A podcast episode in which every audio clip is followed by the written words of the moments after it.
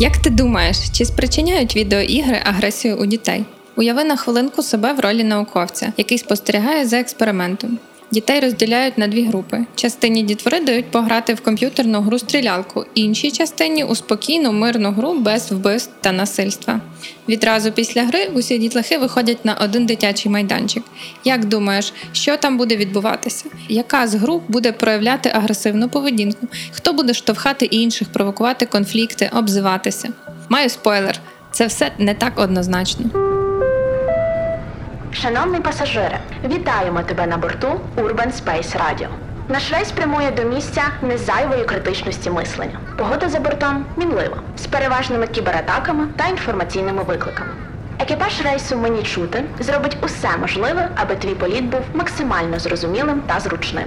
У випадку надмірної медіатизації допоміжні поради будуть подані автоматично. Дякуємо, що обираєш наші аудіохвилі.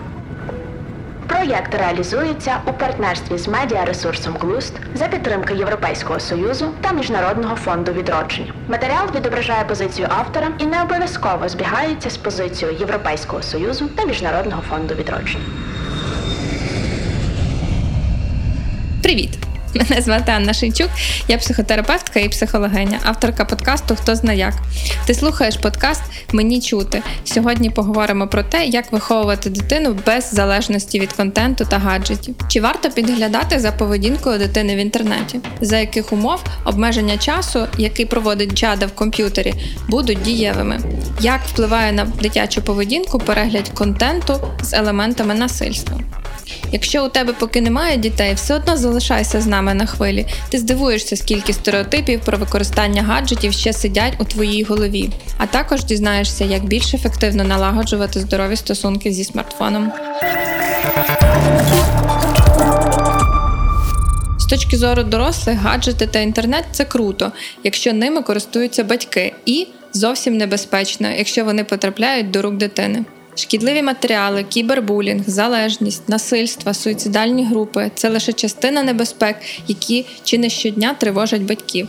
Але якщо поглянути на ситуацію глобально, виявиться, що кожен третій користувач інтернету є дитиною, себто молодшим 18 років. То чому ж діти так липнуть до блакитних екранів?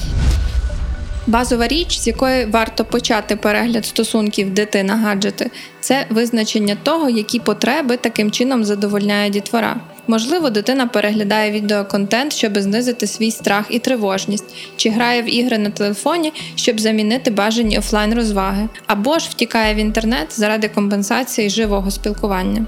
У різних дітей бувають різні причини. Зрозуміти ці потреби можна, якщо уважно спостерігати за дитячою поведінкою. Чи спілкується вона з однолітками, чи є теплий емоційний зв'язок у родині, як прийнято виражати злість чи страх у сім'ї, чи наповнений день дитини. Зі старшими вже можна поговорити прямо, наприклад, чи задоволена дитина своїм розпорядком дня, чому не хоче ходити до школи, які стосунки склалися з однолітками і якими речами любить та хоче займатися. Після визначення потреб спробуй віднайти більш здорові та відповідні варіанти їх задоволення. Для прикладу, допомогти дитині знайти товаришів і підтримувати на цьому шляху, чи організувати більш яскраве життя, наприклад, додавши цікавих гуртків, дуже важливо в цьому моменті підбадьорювати її в процесі пошуку. Будучи дорослими, як старші, допоможіть дитині побудувати правильну картинку світу. І, звісно, правильне буває по-різному. Але тут ми говоримо про правильне, як про більш здорове і щасливе майбутнє. Передайте думку, що справжнє щастя буває тільки тоді, коли потреба задоволена в яблучко. Що коли хочеться мати близьких друзів поруч, то необхідно заводити власне стосунки з живими близькими людьми. І ризиковим є рішення шукати їх серед адміністраторів груп на кшталт синій кит. Як батьки можуть взяти участь у формуванні оточення дитини? Підкину вам кілька простих варіантів: підтримкою в процесі встановлення дружніх стосунків, проговоренням дитячих емоцій та страхів, спільним пошуком ефективних рішень і, найважливіше, демонстрацією власного прикладу. Можна запросити до себе в гості друзів, що мають дітей, а також частіше відгукуються на пропозиції погостювати в інших.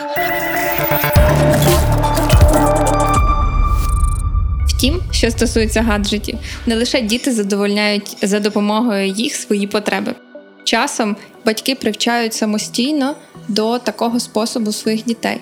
Наприклад, потрібно заспокоїти дитину, зіграй у гру. Дитина не хоче їсти, сідай і дивись на фоні яскравий мультик і паралельно їж. Подібні речі теж формують нездорову емоційну прив'язку до гаджетів, адже ми замінюємо потребу дитини гаджетом своїми ж власними руками. Звісно, в особливо критичних ситуаціях ми справляємося як можемо. Разом з цим подібні рішення не мали би стати нормою і перетворитися в єдиний спосіб, як впоратися з стресовою чи критичною ситуацією. Набагато цінніше в довгостроковій перспективі показати власним прикладом, як краще вирішувати проблеми конструктивно, що заспокоюватися можна без смартфону і грою в руках, а за допомогою глибокого дихання чи розмови з близькою людиною, що, відмовившись від розваг, теж можна наїстися. І знаю, це складна задача, особливо для батьків, впровадити спочатку для себе більш усвідомлені рішення щодо гаджетів. Дитина дзеркало родини, казав відомий український письменник і педагог Василь Сухомлинський. Я точно впевнена, ви знаєте про нього. Тому варто особистим прикладом надихати дитину відмовлятися від телефону на користь живого спілкування. Покажи своїм дітям, що у бюджеті твого вільного часу смартфон стоїть значно нижче, ніж інші цінні моменти: хобі, спілкування з друзями, щирі сімейні посиденьки. Свідомо чи несвідомо діти навчаються сприймати, використовувати медіаінформацію так, як роблять це їхні батьки.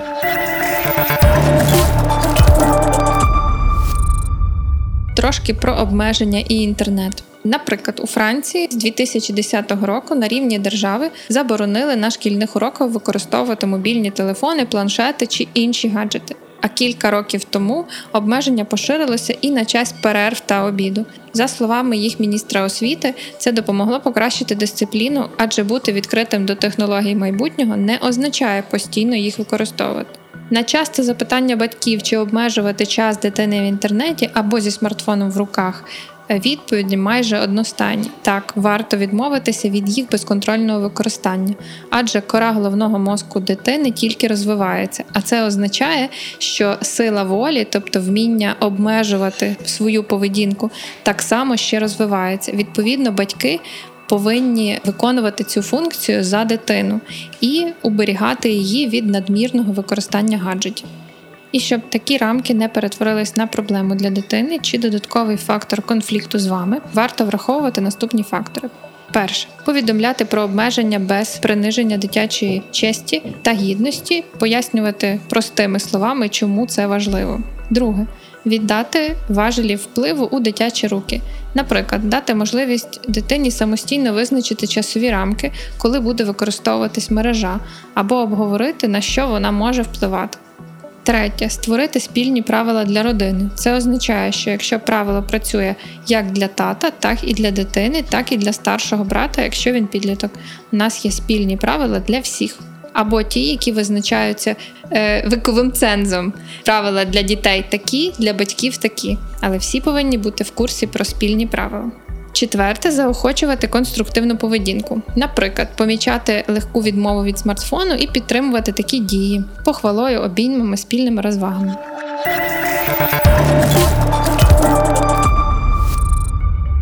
Крім обмежень тривалості використання гаджетів, важливо також протурбуватися про якість проведеного з ними часу дитини. Для початку достатньо просто поспостерігати за дитиною. Важливо це робити досить тривалий час для того, щоб зрозуміти, які сайти чи ігри дитина використовує найчастіше. Спробуйте це зробити бережно щодо себе і до дитини. Також варто поцікавитися в дитини напряму, спитати щиро, а розкажи, що ти граєш, чи які сайти відвідуєш. Якщо ви маєте міцні теплі стосунки, малеча точно погодиться розповісти. Якщо є супротив, це зона розвитку для ваших стосунків з дитиною та налагодження більш довірливих стосунків в першу чергу. Спостерігати за поведінкою дитини в мережі можна за допомогою спеціальних програм, так званого батьківського контролю.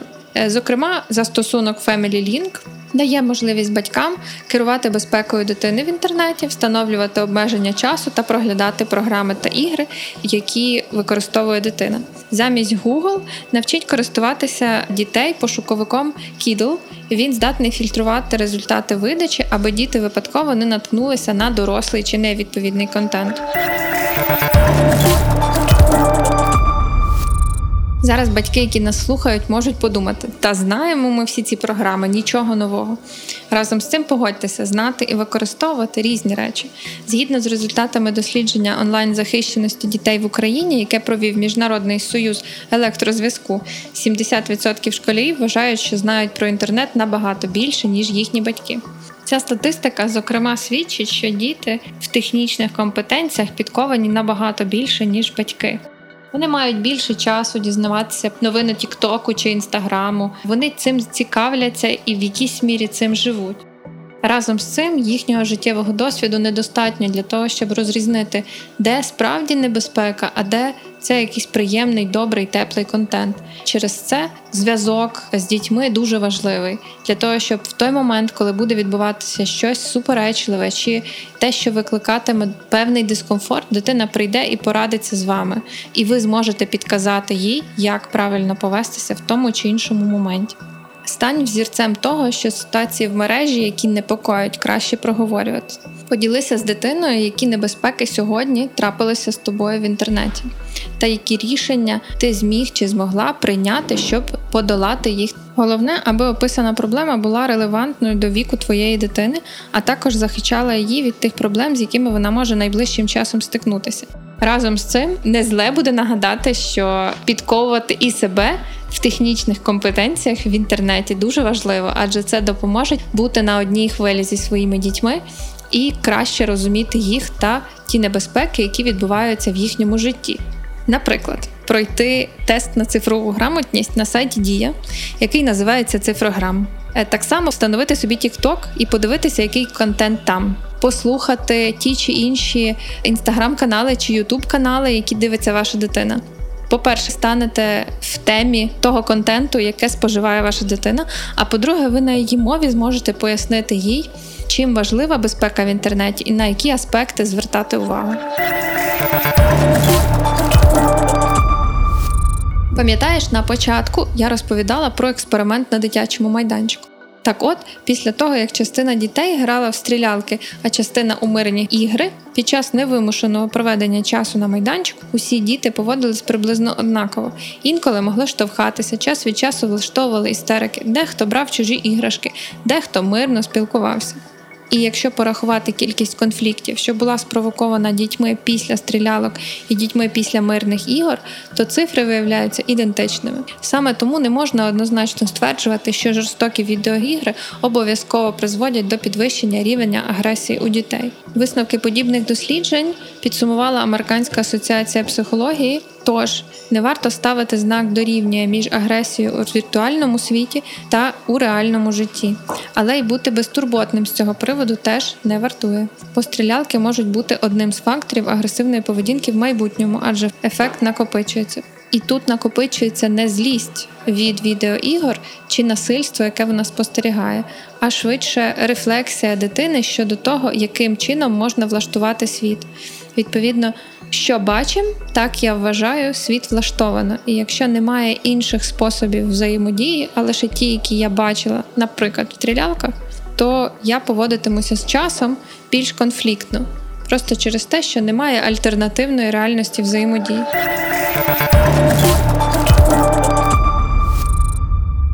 Так що ж робити?